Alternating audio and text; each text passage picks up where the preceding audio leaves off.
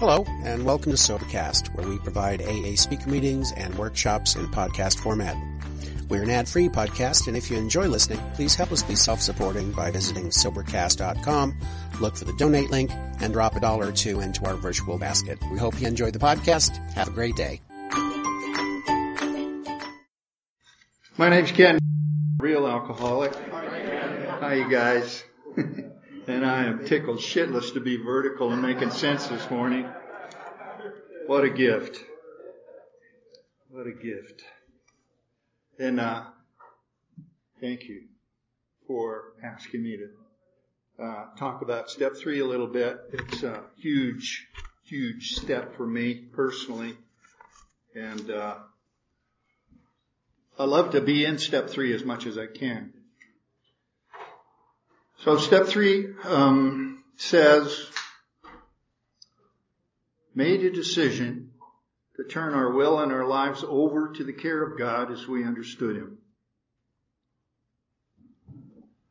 Now, why does that make sense? Why do they put that there at three? Well, let's see where we've gotten so far. Uh, Verse step one, uh, which says, we admitted we were powerless over alcohol, that our lives had become unmanageable.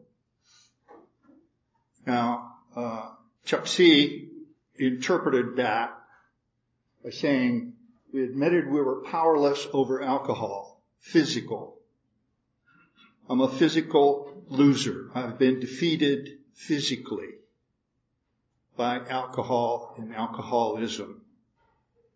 I can't handle it physically. It beats me up. That our lives had become unmanageable, mental. I am defeated mentally. I cannot run my own life because I have alcoholism. And we've heard in great detail about ego and self and how alcoholism uses ego and self to make that happen. My life is unmanageable by me. I cannot do it and stay alive. So I have been crushed, as we just heard. I am big time loser, physical and mental. And then step two comes along. We just heard about that from Randy and now I, if I'm doing step two, came to believe that a power greater than ourselves could restore us to sanity coming to believe happened for me the only way it could have happened. I'm a scientist. So that God stuff is just out of the question. I'm sorry. You know, that's in the category of Santa Claus and the Easter Bunny. It's just all made up stuff. And now I have alcoholism and now you're pushing God right in my face and saying, you better deal with this, Ken. So the only way I know how to do with it, and this is the, the wonder of this program, is the people around me, including Bob Anderson, guided me to deal with alcoholism the way I know how to deal with things, and that's through experiment. Just try it you learn through experience that there is some kind of power outside of me or inside of me, wherever it is. But if I give up and just get quiet and listen for a second, some kind of direction comes. It's intuitive thought or where, I don't know where comes from, but something comes. And if I follow that, I get better. And I learned that. I paid attention to what happened to me. I did these stupid things you suggested and good things happened. I said, aha, maybe I'll try that again. And so that's what happened with me, coming to believe that a power other than myself, a power greater than myself, a power different from myself is solving my problem. What was my problem? I can't stop drinking once I start. That's the craving. And I can't prevent myself from starting drinking when I'm stone cold sober. That's the obsession. So I can't stop when I start and I can't prevent myself from starting. Big time loser. My life is unmanageable. So that's the sanity part that it, it's here, believe me. It's here. Uh, in step two, the, the first paragraph in the 12 and 12. Bob, Bob Anderson and I used to go around and around about this. the fourth sentence says, having reduced us to a state of absolute helplessness, that's step one, you now declare that none but a higher power can remove our obsession. Power greater than ourselves could restore us to sanity. So restoring to sanity is remove our obsession, according to the first part of uh, the 12 and 12 step 2 in the back, it says uh, sanity is defined as soundness of mind. So that's a bigger picture issue of that. So I have this insanity, which I'm looking at as the obsession to drink and the uh, craving once I start drinking to not be able to stop. And a power greater than myself is fixing that problem if I will just shut up and listen and pay attention to what happens. And I, that happens every time I do that experiment. So I'm learning uh, by experiment uh, that step two works. So now we get to step three, and I'm gonna, I'm being asked to make a decision to turn my will and my life over to this power, whatever it is. Um, as I understand this power, which I'm increasingly coming to understand minute by minute right now, understanding it even better, as Randy described. Uh, because I'm getting more and more evidence. I'm hearing evidence from you, which I can now accept and incorporate into myself, and I'm seeing more and more evidence myself. So, so that's why step three is there. Uh, it's just in the right place. It says we discovered that wow, there's something that helps us with this deadly problem we've got. So let's make a decision. Why does it say make a decision?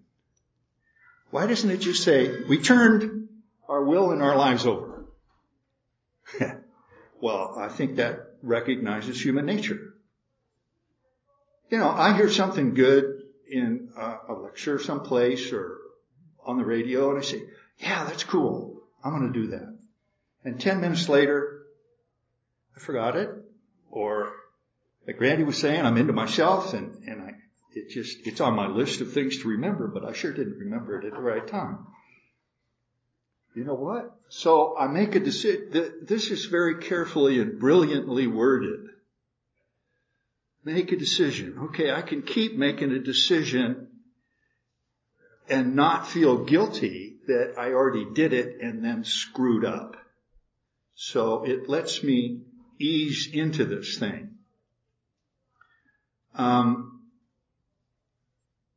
step three is the strategic thing to do given steps one and two if I want to stay sober.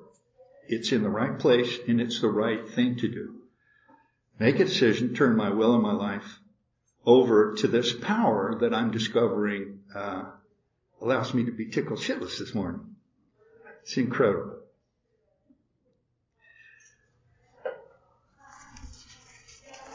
Um, I want to read something out of 12 and 12 here. It says, Practicing step three is like the opening of a door, which to all appearances is still closed and locked. That's the higher powers on the other side of the door. All we need is a key and a decision to swing the door open. There's only one key and it's called willingness. And the willingness comes from being, had the snot beat out of me continuously. And every time I try to control and enjoy my drinking, it gets worse. I did that experiment, thanks to you guys. I came to your ANA place and did what you said and, and heard what you said. You said, if you don't think you're an alcoholic, why don't you try some simple experiments? I love that word. Try some controlled drinking. And I did that, and I ended up 12 days later in an emergency room, almost dead from acute alcohol toxicity continuously drunk the whole time. And the harder I tried to not drink that day, the faster I drank and the stronger the stuff I drank. That obsession really had me by the short hairs. So that experience convinced me that maybe step one is appropriate to me. So that's what gave me the willingness, the fear of dying gave me the willingness to grab the line, the life preserver that was thrown to me, to look, to open that door So I have the key. Step one and two gave me the key. I've got the key. And the door is there. But nothing's going to happen until I have the willingness to put the key in the door and open it. So I have to make the decision and then follow that with action. But the, the way I'm built, and I think the writers of this chapter understood that, the way I'm built is once I make a decision, I start to carry it out.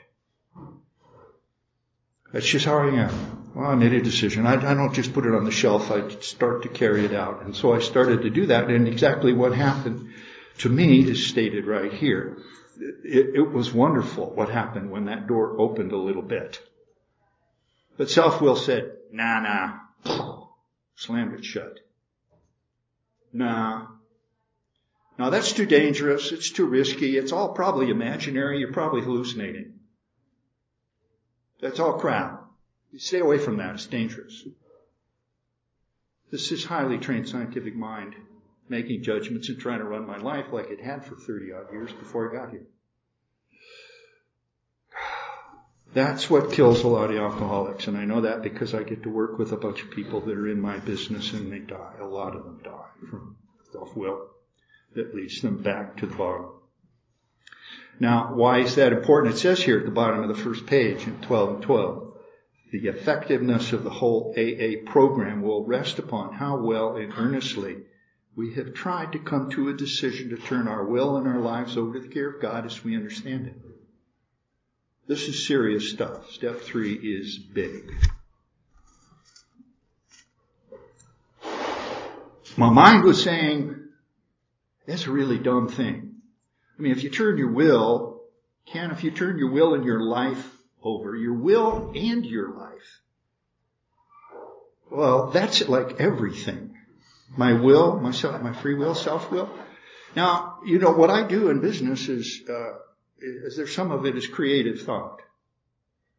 And that comes from me. That comes from my training and my background. And if I turn my will and my life over to something that may not even exist, that's out the window. And then I'm going to lose my job. And now my family's out on the street. Is that what you want, sponsor?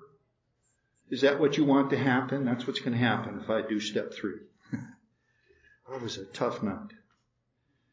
Um, it says here uh, in the 12 and 12, if I keep on turning my life and my will over to the care of somebody or something else, what will become of me? I'll look like the hole in the donut. Zero. Empty space. The more we become willing to depend on a higher power, the more independent we actually are. What? I'm going to turn into a zero, empty space, and you're telling me that if I do this, the opposite is going to happen. I'm going to have more independence than I had before I did that. That's one of the paradoxes of the program, and dozens of people in this room can raise their hands and say that is what happens. So if you're new, take faith and just look around the room and see that that is actually what happens to us if we if we do step three. So don't let that slow you down. Probably will anyway, but don't let it slow you down. What um, what I want to share with you here um, is a personal experience with step three. I, obviously, with my background and, and, outlook on life, I had a huge problem with step three. Huge. Uh, it was a couple of years uh, that I was struggling with it, and I kept talking to guys in the meetings I was going to, and finally somebody said, "Ken, why don't you try an experiment?" They're brilliant, these guys. They say, "Why don't you tomorrow, when you're at work, why don't you just take something that is pretty important, but not, uh, you know, critical, and just turn that over to your higher power, whatever you think your higher power is, and then leave it there for a while and just pay attention and watch what happens to it. So the next day I did that. Um, it was about noon, and I was sitting at my desk, and, and I uh, I had uh, something in my mailbox that that morning. It was a stack of papers that said that I have to write a report for our whole division, and it was due in a couple of weeks and I was already overwhelmed with, you know, writing and stuff. And then uh, I had a problem with uh, employment. I had an open position in my lab, and I, I had advertised for a laboratory assistant, and had already reviewed and interviewed uh, several people. And uh, the two top contenders, I just couldn't make a decision about them. One of them was really well qualified, and the other one was the dean's son. And I was hanging fire on that. And third was we were running out of money for research. And that was the problem. So I said, okay, higher power, whatever you are, if you're there, you can have all this stuff. And I just kind of closed my office door and I turned around for a few minutes and I just sat there and closed my eyes and just stayed quiet for a little bit. And then I turned around and, uh, got back to doing whatever was in front of me on my desk and I didn't pay any attention to those three things that I turned over to my higher power. Uh, after lunch, about 1.30 or so, secretary popped her head in my office. She said, uh, have you seen a stack of papers about an annual report for the division? I lost it. I think it might have got put in your mailbox by mistake. I said, you mean this? She said, yeah, let me have that. And about two hours after that, a guy popped his head into my office and said, I hear you've got a job opening. I said, well, I had a job opening. I've already gone through uh, all the interviews and stuff. And he said, oh, could you just look at my resume? And I said, okay. Being open-minded. okay. And he was fabulous and I hired him on the spot. And then just before five o'clock, a guy from Boston University calls. He said, we got the NSF grant for $85,000. And my mind realized what happened. That I'd set up an experiment at noon that day. And by five o'clock that day, all of those things that I had turned over were taken care of. And my mind raced at the speed of a black hole to take credit for all of those.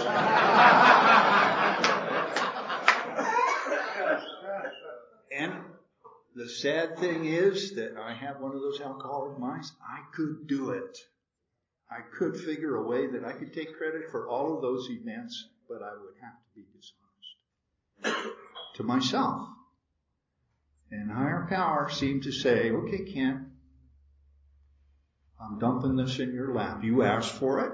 Here it is. And you can believe it or not believe it depending on how much you are willing to lie to yourself. And I wasn't willing to lie to myself. So I had my own personal evidence that step three works now. And I've been able to do that a whole bunch of times since then. Turn over bigger and bigger stuff. I've had to turn over my career uh, because I was going nuts trying to manage it, and I was going to drink. Guys in my meeting saw that. They said, "You got to turn that over, Ken." I said, "You don't understand about my career." I ended up having to turn it over. I had to turn over uh, the raising of my two boys. I had to turn over my marriage. I've had to turn over all the really big stuff in my life. And it has come back manyfold in a completely unexpected, unimaginable solution. My higher power's got way more solutions than I can even imagine. If I just let him have it, it just comes back in spades. It's just an amazing thing. But it wouldn't have happened if I hadn't had the willingness to try a stupid experiment that one of you guys suggested.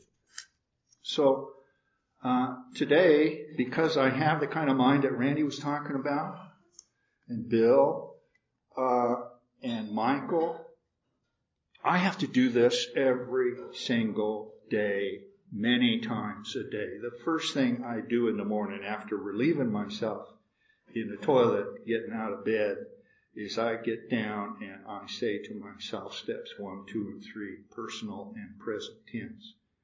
I am powerless over alcohol and nicotine and my life is unmanageable by me. I know that a power greater than myself is restoring me to sanity. I turn my will and my life over to that power, praying only for knowledge of its will for me and the power to carry that out. I need to pray for the power to carry it out because I'm not going to agree with his will for me. I can think of a better way. And, uh, I'm not going to do His will unless He gives me the power to do it as well as His guidance. The, the uh, 12 and 12 ends the discussion of step three with the serenity prayer. God grant me the serenity to accept the things I cannot change, you, the courage to change the things I can, me, and the wisdom to know the difference between you and me. That's one way that it was interpreted to me, the serenity prayer. It is my introduction into the problem. I need to be reminded daily, more than daily, usually, that I am powerless over alcohol. It damn near killed me. It put me in an emergency room and the doctor said, less than 50% chance we could save this one. And I shouldn't be here, but I'm here to share with you about step three that it works, just my personal evidence. Um, if you're new and you've just been through step three, there's a really simple one sentence way of saying steps one, two, and three. It goes like this. I can't. He can. Let him do it. That's been really useful for me. I can do that while I'm on the phone talking to somebody who's saying stuff I don't want to hear or asking me to do something I don't want to do. I'll just say, excuse me a second. I can't, he can't. Let him do it. Uh, and, and then pause for a second and let higher power talk to me for three seconds. And my response is invariably different than the one that my mind said I should, should tell this person. These are very useful things. This room is full of little solutions like that. If you're new here, keep coming back. These things, you don't have to get them all today people are here that they'll keep giving you this stuff five, ten times a day, like Bob used to do. That's why he was so repetitive. We're very thick-headed. That's all I have to say about three. Thank you.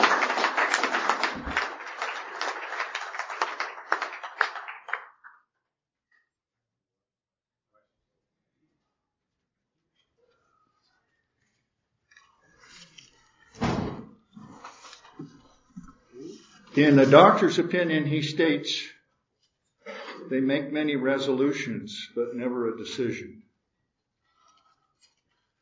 Please comment. Yeah. Um, doctor's opinion, the big book right at the front. He's talking about alcoholics making resolutions. But I, I think that the definition of decision that he used in that writing was the man in the street's definition of a decision. That is what I was saying before. When I make a decision, I start to carry it out. And what he was saying is that these, these alcoholics make resolutions and then they don't do anything about it. and what he what means is they never the, the decision, they never made a decision. They never did anything. Okay. But I think they made decisions. I think they made decisions to make a resolution. They decided to make a resolution. I resolved never to drink again. I resolved never to drink hard stuff. I resolved to drink beer only. I resolved to drink only natural wines. Or I'll resolve only to drink on weekends. Whatever those things are all in chapter three.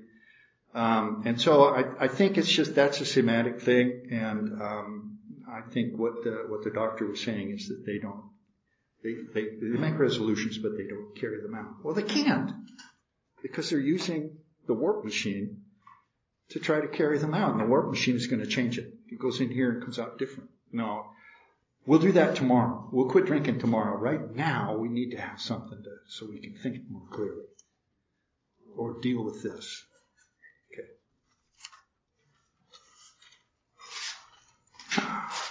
Two questions. Does turning over mean doing nothing?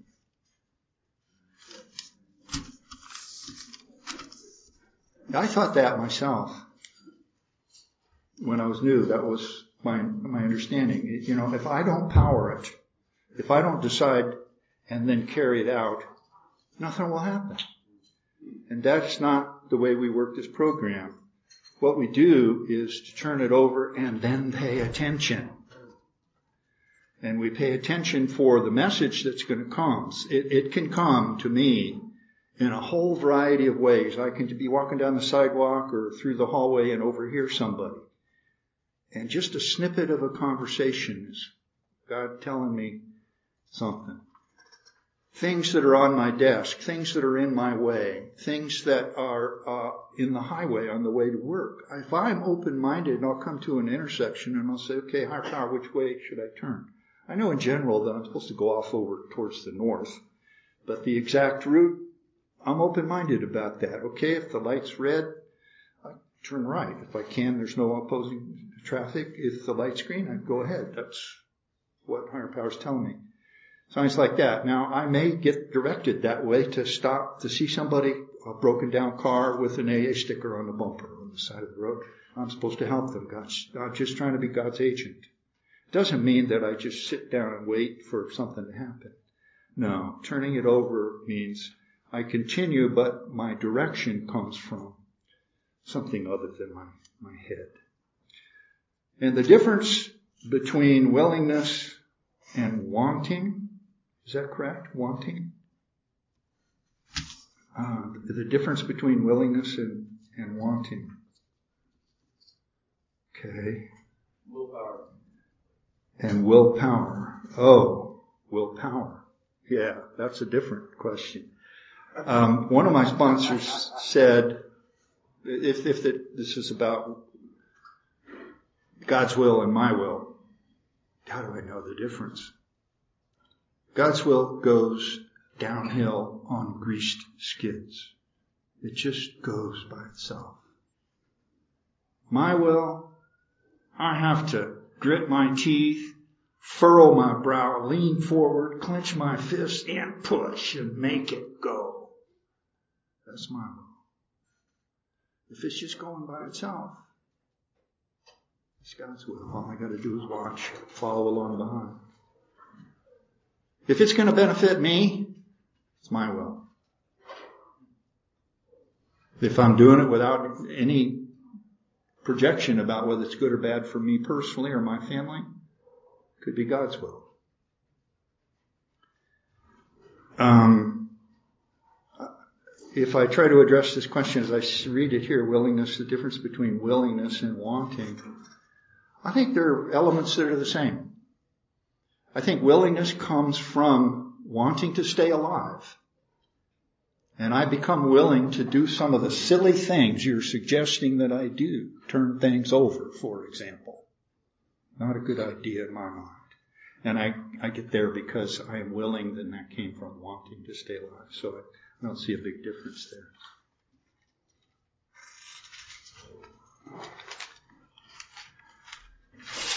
In the morning, after steps one, two, and three, do, do you meditate? Yes. If so, how do you pray, prayer, and which prayers? Okay. If so, then how do you pray and which prayers? Prayer is different from meditation. If I'm meditating, I'm not praying. Um, I'll give you some specific examples. Uh, what I do first thing in the morning is I'm down on the floor. Now, I have uh, some prescribed uh, physical therapy that I need to do because I'm getting old and things are falling apart. So it takes me about a half an hour to do that. And during that time, I pray, as, and I've already told you, first serenity prayer. Second, steps one, two, and three, personal and present tense. And step 11. Third, uh, after I pray for those people, then I have a prayer that goes like this. I'm praying for people. It goes like this. I pray for Patty, Mark, Eric, Kellyanna, Sid, Hal, Eric, Phil, Jim, Bob, Daniel, Dan, Rick, Jeff, John, Joe, Amy, Carol, Marie, Jack, Marie, Mike, Phyllis, Ernie, Georgia, Eric, Ted, Mike, George, Clay, Ray, Sid, Steve, Walter, Matthew, Ben, Basil, Dave, Pat, Ed, Bill, Sterling. It goes on. Currently 174 names are on that list. Somebody in a meeting told me they did that. And this was concurrent with my sponsor who, in response to me telling him that oh, that son of a bitch in the meeting, that old timer, he really insulted me and I think you ought to do something about it. He said, okay, I suggest you pray for him. He said, wait a minute. Uh, you didn't hear what I said. he said, pray for him. And so, and then I heard later in that same meeting, this guy talk about this prayer list he had. He said, you know, he started out with family and friends, and then put people that he had to pray for because his dumb old sponsor said pray for. And then people that he worked with, and people whose lives were were touched by him, and he was touched by theirs. And so that's what I've done. And you know, I put people that were real, real un, unnice, unhappy people on there. And within two weeks, I was hugging them. How does that work? What's going on there? They're still on the list. A lot of people that have passed, including Bob. a lot of people uh, that have passed, including Bob and uh, two of my former sponsors are on that list still. Why? Well, first, it's too hard to edit the list. I couldn't remember. Uh, second, I don't know what happens. I think they just, we've heard before. I'm not afraid of transitioning either and, going to the other side and shaking hands with these guys at the big meeting in the sky. I don't know what's going on over there. Uh, and so I'm fine with that. So they stay on the list. So those are my prayers. Now the meditation is See, I'm doing stuff because I have one of those active minds that just isn't real cool. I mean, it can sit still for 10 or 15 minutes and just to, just sit still and listen. Just listen. Just listen. That's all. Just listen. That's all meditation is for. Just listen. Uh, but I do that in the morning while I'm exercising. I take long walks, uh, active walks, and I'm meditating. I'm just part of the time I can close my eyes because I know where I am and and I can just walk and listen and pay attention. And, and I take a little three by five card with me because higher power talks to me while I'm doing that, and I stop and I write down things that, that I get, intuitive, intuitive thoughts. But I think the most important, most useful kind of meditation is instantaneous, right now meditation. And I talked about that a second ago. I'm on the phone. Somebody says something that's I'm not sure the answer. Excuse me a second. I make some noise so they can hear I'm rustling paper. I stop and something comes to me and my response will invariably be different. I can do that in the middle of a conversation with you. I can do that while I'm driving and just ready to get the gun out and show this asshole who's driving in my lane I can do that many times. The little red flag comes up now. The gut tightens. Red flag comes out. Meditate. Stop. Restraint in tongue. Hold it. I'm Daniel. I'm an alcoholic. And um, it's very, very nice to be here. Um, it's nice to be with all my my people and my friends. Mon- you know, going to Monday night, the men's stag, is uh, you know one of my favorite times of the week actually. It's just driving from wherever I'm driving to, getting, you know, within about, I think 10 or 15 minutes of getting into that valley area, my mind starts calming down and I, it's, it's a, it's a weird thing, but, um, I, uh, I'm going to talk about step four, which is made a searching and fearless moral inventory of ourselves. Um, I've heard so much good stuff this morning and, and I've been trying to really listen and the best way for me to listen is to ask my higher power to help me to listen because I can't do it on my own, you know, and uh, my struggle this morning so far has been going back and forth between what I'm going to say when I'm up here and, and listening to what's going on right now, you know. Um, but, uh, you know, I wanted to read this one bit, which is actually in step three in how it works. Um, which I think is really appropriate if I'm going to be talking about step four to read this. And it, basically says selfishness, self-centeredness.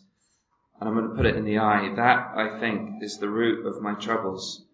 Driven by a hundred forms of fear, self-delusion, self-seeking and self-pity, I step on the toes of my fellows and they retaliate.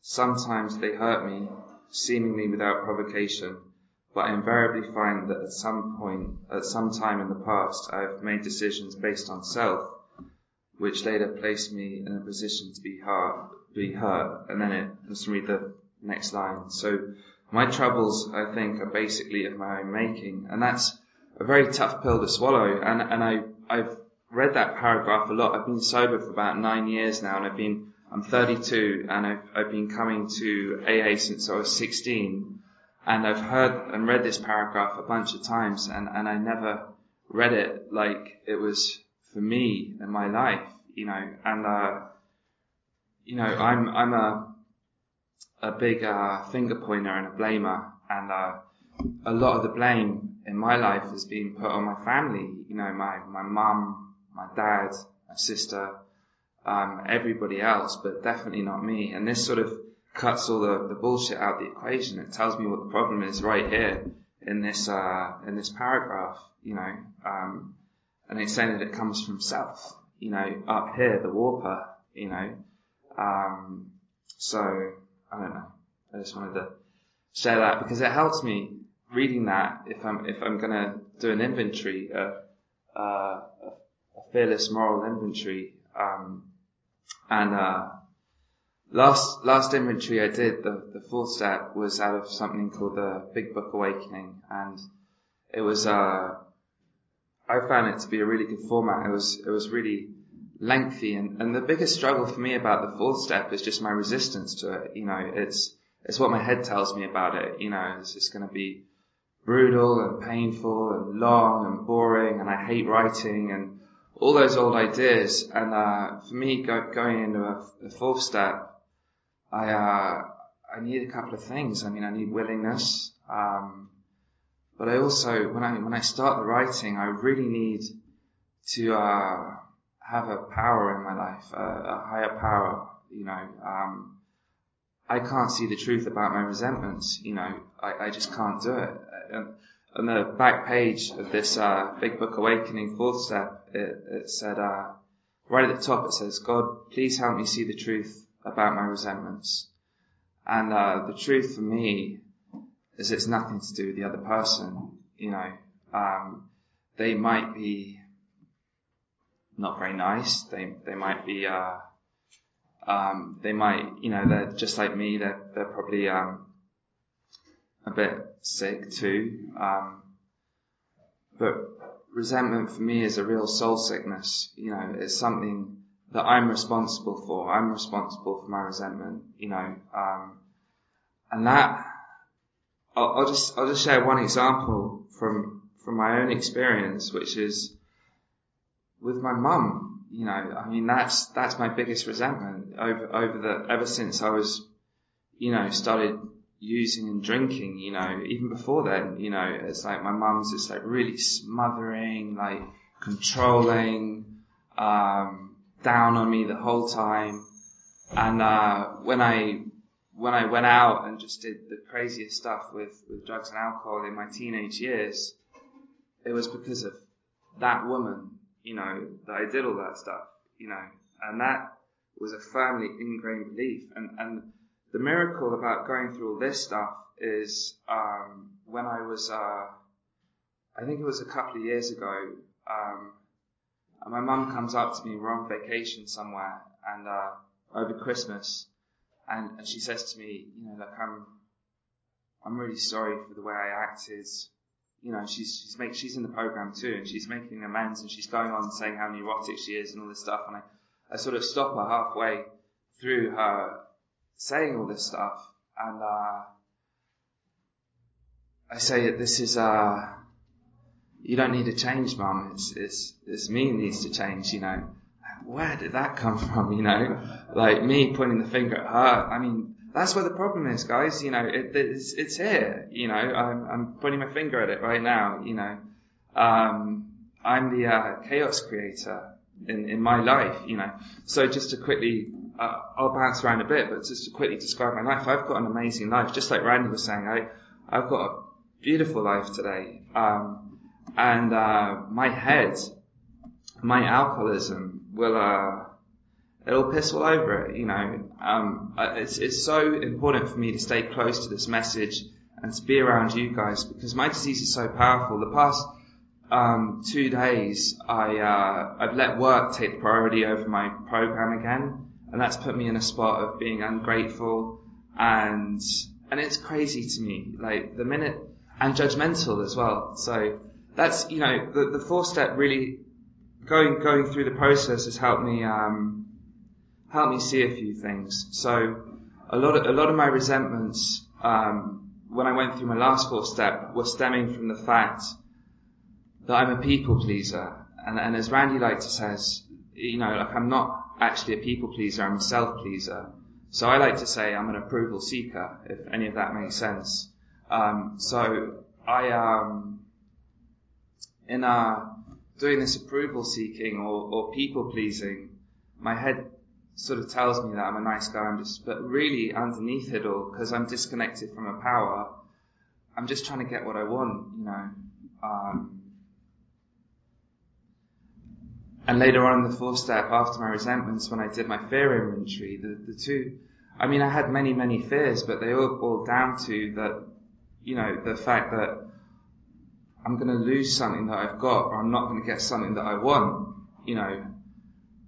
And when I am connected and I'm in the sunlight of the spirit and I'm, and I'm with the power and I'm, I'm living in honesty, that sort of goes out the picture because it's like, so what you're just saying, it's, it's beautiful, like, and what Randy was saying, I mean, God's, my higher power has got something way better for me than my wants or fantasies or, or whatever it is. And, and really what stems from them is a really painful life, you know, um, my wants and what I try and push and shove for, you know. So, um, I guess this, the first time I, I went around the full step, it was, it was really cool. But the, the second time, um, I got to see a lot more stuff. I got to see that massive character defect that I have, um, which is this uh, need for people's approval, and uh, and um, I see it come up a lot these days in work actually, because work's really important to me. My career is really important to me, and um, it's a it's a practice for me to bring my program of AA into work, you know, into the workplace. And it's a practice for me to bring my, um, you know, AA program and a power greater than myself into my sex life and relationships with women, relationships with friends, you know. Although I find it easier with friends than I do with women, you know. Um, but um, so anyway, I guess I guess I just mainly wanted to say, you know, with regards to resentments, the big, uh, the big light that's gone on for me, I guess over the past few years is, is that I, I, I, I want to point the finger and I want to blame, you know, but I can't, you know, and, and it, and either I'm going to take the stuff which is written in the big book, I'm either going to take it seriously, like it's real, like it's the truth for my life, or I'm just going to gloss over it from time to time, and it's going to go in one ear and out the other. And to tell you the truth, I mean, being here and listening to all you guys, it's really overwhelming because there's so much information and there's so much stuff. And really the best thing I, I can do, like sitting down, is to just try and practice this stuff right here, right now. You know, that's the best thing I learned from coming to, um, you know, primetime meetings in general actually was just the fact that it is right here, right now, because I'm, I'm, I'm going to walk out of this room, go down to my room, and you know start playing on Facebook. You know, like I'm. This is right here, right now. So um, I. Uh, let me see. So made a searching for this morning between myself. Let me let me skip forward here a bit.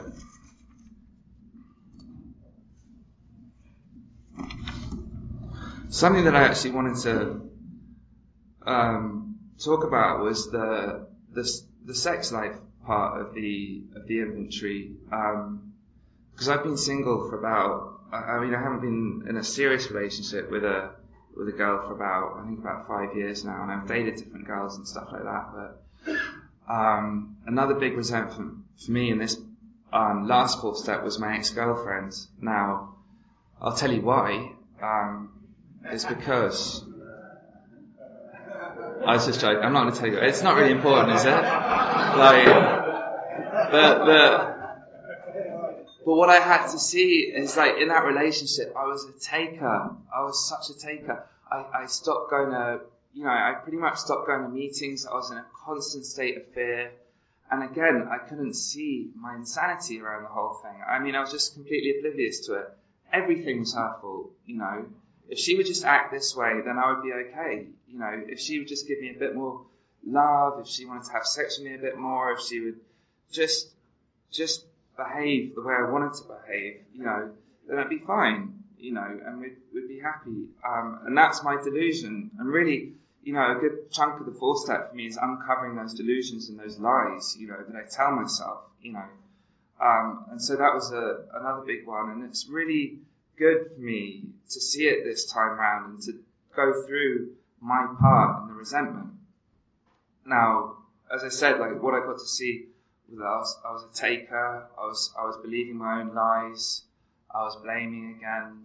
And, um, but the biggest thing that I, I, from the, from the sex stuff, and, and sex is actually like a, a real tricky part for me. And, and like, in now, today, in sobriety, sex and relationships, that's something that I really want to, you know, find some, some healing and some recovery around because it's, it's, uh, it's, it's really tricky stuff, you know. Um, and my instinct for that is like, you know, warped, you know, which it talks about in the 12 and 12 of, you know, it says our instincts are warped, and I, I you know, my, my instincts are warped, you know. Um, so when I wrote out my, um, my sex ideal this time, something that really hit me actually a while back was a friend of mine, I'm not going to mention his name, um, with regards to relationships, is he says that he just constantly gives. He constantly gives with no expectation in, in return, you know, and wow, is that so backwards to the way I think, you know, well, what am I going to get, you know, what's in it for me, you know, and, uh, that's the way I've been thinking my whole life. And I tell you that, that thinking has caused me to slice my wrists open. It's caused me to bang a head on my rock in a river because I thought that would send me off and I would just drown. You know, it's caused me to try and overdose. I mean, that thinking is toxic to me. It's so toxic.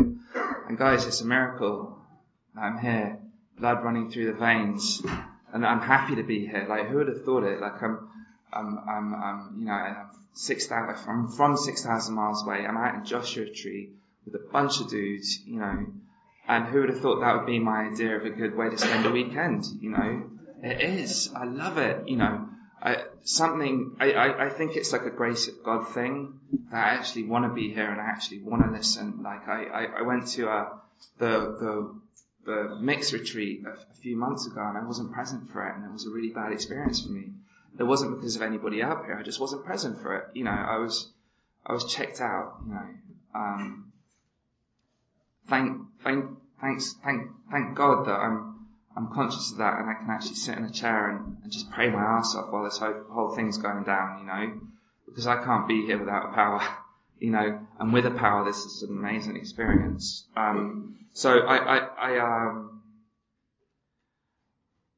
I think I've I've covered like I've, I've tried to share my experience with the four step, and and that's that's where it's at for me right now at the fourth step. You know, it's it's it's it's uncovering the truth. You know, it's it's it's helping me see that, and and again, you know, I really can't do it on my own. You know, I need a I need a sponsor who's done it, and I, and I need a, a power greater than myself. You know, because my sponsor's not going to be with me 24 seven. Um, and um,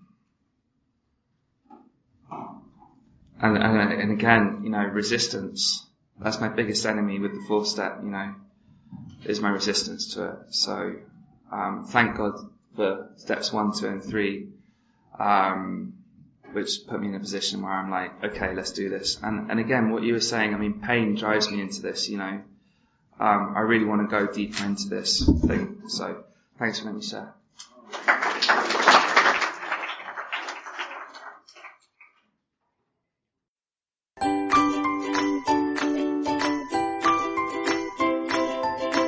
Thanks for listening. I hope you enjoyed the podcast. Sobercast is ad free and we'd like your help in order to keep it that way. So if you'd like to help us be self-supporting by pledging a dollar to a month, visit Sobercast.com and look for the donate links. Thank you very much.